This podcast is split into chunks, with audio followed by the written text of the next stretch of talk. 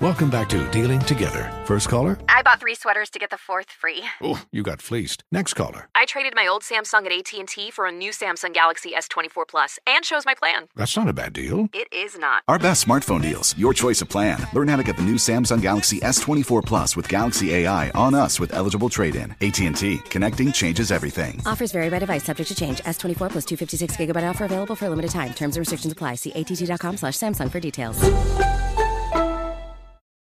And it takes me back to a simpler place in time when we used to kick back. Moonshine Mondays here on the Hammer and Nigel show. Hammer, who's Dave from Speedway? Dave from Speedway is a regular listener of our program and uh, wanted to help us out with this segment. Really? Okay, here's the note. Hammer Nigel. I don't know why. I'm In your mind, this is what Dave sounds Hammer like. Nigel, the old smoky blue flame moonshine I promised to drop off a few weeks ago is back on. This is the closest real moonshine I've had from a commercial distiller. It's 126 proof with good corn flavor. He, it's our it's our go-to night before the Indy 500 party favor. Cheers, Dave from Speedway. Well, that's nice that Dave.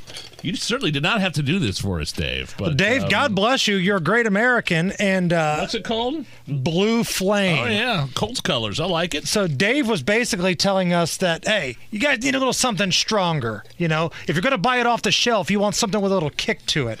so this is Old Smoky from God's Country, Lord. same All right. location down in Gatlinburg. Cheers. Cheers and cheers to Dave in Speedway. Whoa!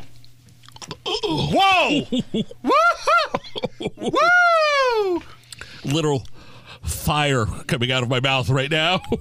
Blue flame from Old Smoky Damn. bringing the heat. that that he's right. That's not like some of the other. This that is the closest thing to authentic moonshine from a commercial distiller I've ever had. All those others we've been trying are really heavy on the maple and the bacon flavors and you know strawberries. Right. They've been This- good, don't get me No, wrong. Yeah, I'm not Right. complaining, but this is uh, gonna knock me on my ass. This is the kind of stuff you're going to need to drink if you're going to watch that debate tonight between Shreve and Hogsett.